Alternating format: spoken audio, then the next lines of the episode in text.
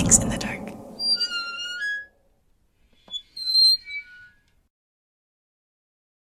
Hey, what's up? It's Mai Yang from M Y X in the Dark. I'm going to say right away that it is very important that you listen to the full introduction for this episode. I am going to warn you though, it's kind of long, so please bear with me. I will be turning twenty-eight soon here in April, and so I'm choosing to bring out content that is relevant, important, and personal to me.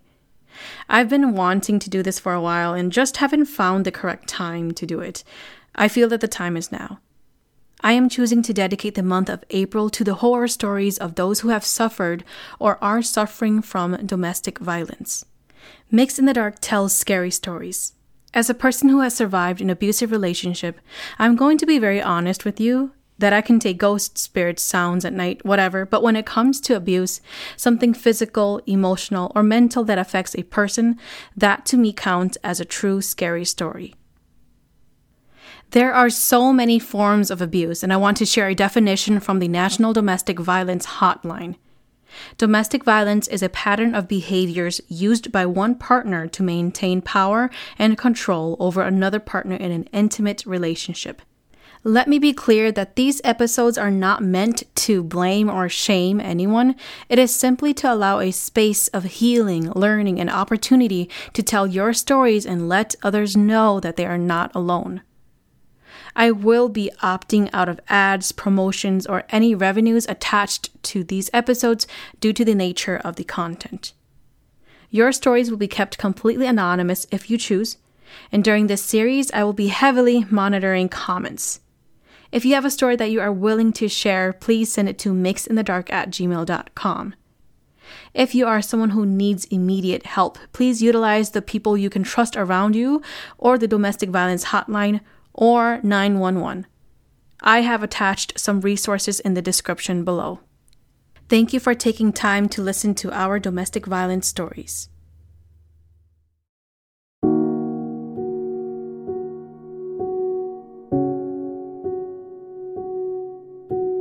I'm going to be honest.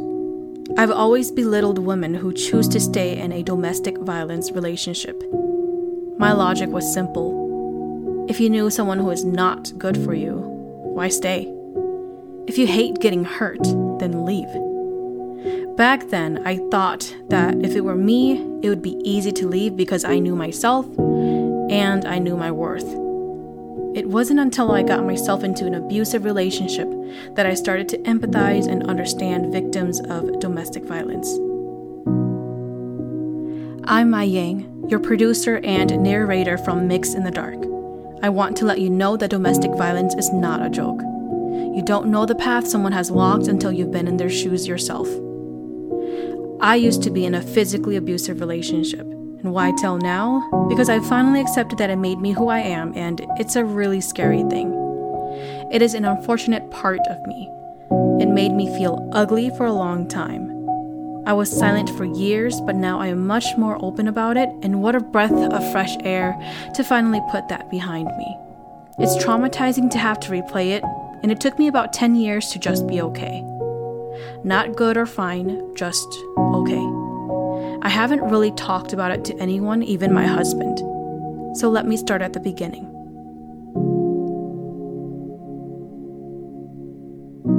During the beginning years of college, I dated a guy whom I thought had a lot of potential. He cared about his family a lot, went by the books, and had a strong Christian belief.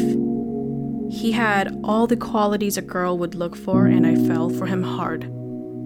Our relationship was just like any other relationship. We had our beginning stages. We had romantic dates every other day, walks at the park, picnics under the sun, drives to the city, et cetera. It was infatuation at its best, and surprisingly, we were doing well for about a year. Then it began, my abuse. I'm no expert, but let me educate you a little. I didn't know that I was stuck in a cycle of violence and power and control. There are basically three main stages to this cycle. Stage one, tension builds. You're arguing all the time. Stage two, explosion. This is where the physical abuse happens. Stage three, honeymoon stage. The perpetrator is sorry and promises to never do it again, and then it repeats in this cycle. Two years into our relationship, things started to change as we began to get those questions about marriage. Personally, I was a pretty outgoing person. I worked, went to school full-time, and was very involved in the community. I was a musician and I had a lot of paid gigs. I had a performance scheduled probably two weekends out of the month every single month. I was busy, but I felt if it was time to settle, I would be equipped for it. He was not ready, and I respected that entirely. I think he was at a point in his life where lots of positive changes were happening to everyone around him, but he himself was not advancing financially and or personally. Even right now, as I am telling the story, I can hear myself giving him the benefit of the doubt again. The second year of our relationship was also when he started to show his temper toward me. My family follows shaman traditions, and he did not like the fact that I wasn't Christian. He would often say to me that he would honestly rather date a Christian girl who grew up in a Christian household. I would try to make myself into that Christian girl. I attended church, I got myself a Bible, and began to study it by myself. Still, it seemed like I just wasn't good enough. He kept comparing me to the Christian girls that attended his church and how I just wasn't Christian enough. As willing as I was to learn, it was just never enough. On the outside, it looked like we were a pretty content couple. We also made it pretty believable. He would invite me to his church events, and he'd make me feel really bad about myself before walking into the event. I would have to lift myself up and fake myself into this happy person upon entering his events. I would often feel like I was this unclean baggage entering pure grounds. Halfway through the second year into our relationship, the physical abuse started happening. I still remember what happened day one of the abuse. We were sitting in his car late at night at his house. I forget where we came from, but I parked my car at his house, and I remember that I was going to get out of his car to go into my car so that I could drive myself home when I noticed an envelope with a girl's name and a quick congrats card with one hundred dollars inside. My first thoughts were that he was going to give that to her as a gift because they announced earlier that she finished school and would be attending a Christian college. I understood, but I was a bit confused because he wasn't going to tell me about it. I think any girlfriend would have questioned it. I asked him what the one hundred dollars was for. Without even giving me an explanation, he slapped me across the face. I was so confused that I had absolutely no reaction at first. I didn't even have five seconds to think about what just happened before he slapped me across the face again. And that's when I bawled. I was furious, angry, confused, hurt, shocked, all of the above. And because I cried, he hit me again and again. I think that broke me. What made it worse is that without saying anything, he reached over to my car door side and opened it, gesturing for me to get out. I got out and I headed to my car to drive home. That night, I parked outside my house and just cried. He ignored me for a few days, and I remember texting him that I was sorry and that I didn't mean to be rude. He finally texted back saying that it was whatever. I was stupid. I didn't tell anyone, and over the next few weeks, I was careful about anything I said or did. I barely focused in school. I was unmotivated to create music. I became really good at faking my happiness around friends and family that no one questioned. My college has this beautiful open field. I remember I would sit out trying to figure out what was happening. I remember this one particular day I was sitting out in the sun doing my homework when I had this sudden spark of bravery. I told myself that I was going to break up with him and that it would all be okay. I asked to see him that evening. We drove separately and met at a park. He came in and sat in my car. I remember how terrified I was of him. It took me a few minutes before I blurted out that I wanted to break up with him. He asked me why, and I told him that I just couldn't accept that he hit me. He took my hands into his, kissed it, looked me in the eyes, and told me how much I meant to him and that he would never do it again. You guessed it. I took his apology, and from there, things were okay for a bit. I slowly started up music again and started accepting gigs again. As a performing artist, you meet a lot of people through your journey. You keep connections and you communicate when you want to collaborate. All of my relationships were professional.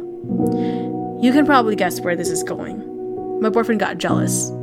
I'm going to cut the drama short to the part where he convinced himself that I was cheating on him. One day he confronted me. We were in my car again. We just got done arguing about me doing music shows. All of a sudden, he punched my thighs. The disgusting part was that he did it while looking at me in the face, saying, "I know that the thighs is where it would hurt the most." He attempted again, but I happened to dodge it. Because he missed, he punched my windshield. It made a big crack. He got out of my car, and he drove away in his. I sat there shocked. I did not even cry because this wasn't a surprise to me anymore. My thighs were bruised from his punches. I was still stupid. I still did not tell anyone. I felt so bad. I lied to my dad that someone threw a rock at my car while I was at the park to explain my broken windshield. I watched him tape my broken windshield because we did not have any money to fix it. My poor dad. He would have helped me if I just told him that day, but I could not bring myself to do it. The abuse went on for weeks. I'm not even going to go into details because there's just too many incidents and I'm not here for that. My mind was being messed with though. I blamed myself. I always thought I was wrong. I thought I needed to be better and that I was the problem.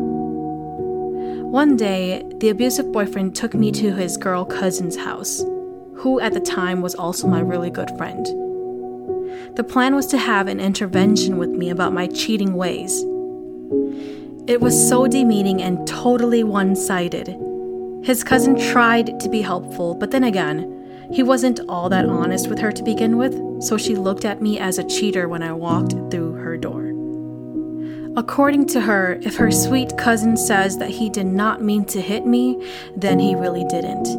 She loved and trusted her cousin so much, she could not put her mind around the thought of him being an abusive partner. She never questioned what really happened. I don't blame her. However, we are no longer friends and I'm okay with that. Sometimes you don't know what someone has been through unless you're in the position yourself. Everything else around becomes assumptions based on your own biases. I'm surprised to say some good came out of this intervention. She asked us to write good things about each other, trying her best to fix our relationship. We were given two minutes to think and write. It was the longest two minutes of my life because I couldn't bring myself to write anything. In those two minutes, I played all of the things that happened in our relationship like a movie, and I made a decision. I decided I did not need to care about this intervention. I did not need to care that I looked like I was being a pouty girlfriend. I did not need to care that I looked like I didn't want to be a cooperative girlfriend who wanted to save a relationship. In that two minutes, I admitted to myself that I had nothing good going for me in this relationship. A part of me, the real me, came back. I knew that I was done with this relationship. That day I walked out without a word. I did not drive there and I did not need him to drive me home. I walked myself home. This should have happened a long time ago. I felt embarrassed because someone like me should not have been that stupid to stay for almost three years. At that moment, I realized that I didn't care what anyone else thought of me. All I knew was that I was done. Word spread it between my family and friends about our breakup. Not from me, obviously. I didn't tell anyone. Unfortunately, my siblings and I had the same circle of friends, so whatever he said about me came right back to me. I watched my family and some of our mutual friends lecture me about my boy-hungry ways. I watched them try to comfort my abusive boyfriend, telling him that he deserved someone so much better than me. I never blamed my family or friends because I chose to keep my mouth shut. Being abused at the time for me was embarrassing. I had an ego and pride, and for me, it was hard to be vulnerable for anyone. I never told my family, and this led me to distance myself from them for a long period of time. I only recently came out with my story last year. It's been about a good ten years. I'm still recovering. He still hasn't admitted his abuse, and when people ask why we broke up, he goes by the story that I cheated on him. I've been living with that label on me while he lives his good Christian image. As much as I want to forgive him, I don't think I ever can. He's married now, and I hope that she's okay. I want to make sure you understand that abuse can look like anything. It can look like my happy self going to church on time and conversing with everyone like normal. It could look like me on the stage performing my best and smiling at my audience. But at the end of the day, abuse is abuse. Like I said, this event had to happen for me to be who I am today. And I choose to live as a person who does not need to give a care in the world about what people think of me. And I do it with people who makes me happy and appreciate me for me. Unlike some of our sisters and brothers who suffered severe abuse, I am lucky and I am alive. I'm okay. We've lost too many to an abusive relationship. And I want to tell anyone in a domestic violence relationship that it's okay. It's okay to leave, and it is normal to feel like you failed at life and that you're going to lose people. People who support you will come along in the process. I am so happy to say that I am now married to an incredible husband who cherishes me every day. I am a teacher and now a new mom, and I love what I do every day. I have this story in my heart as I take time in my daily life to let people know that their stories are very worth my time listening and putting out. And I want to thank you for listening to my story today. Thank you for listening to MYX in the Dark. I'm your host, Mai Yang. MYX in the Dark podcast is available on Buzzsprout, Spotify, Apple Podcasts, iHeartRadio, Pandora, YouTube, and Facebook. If you have any stories that you would like to share, please send it to mixinthedark at gmail dot com.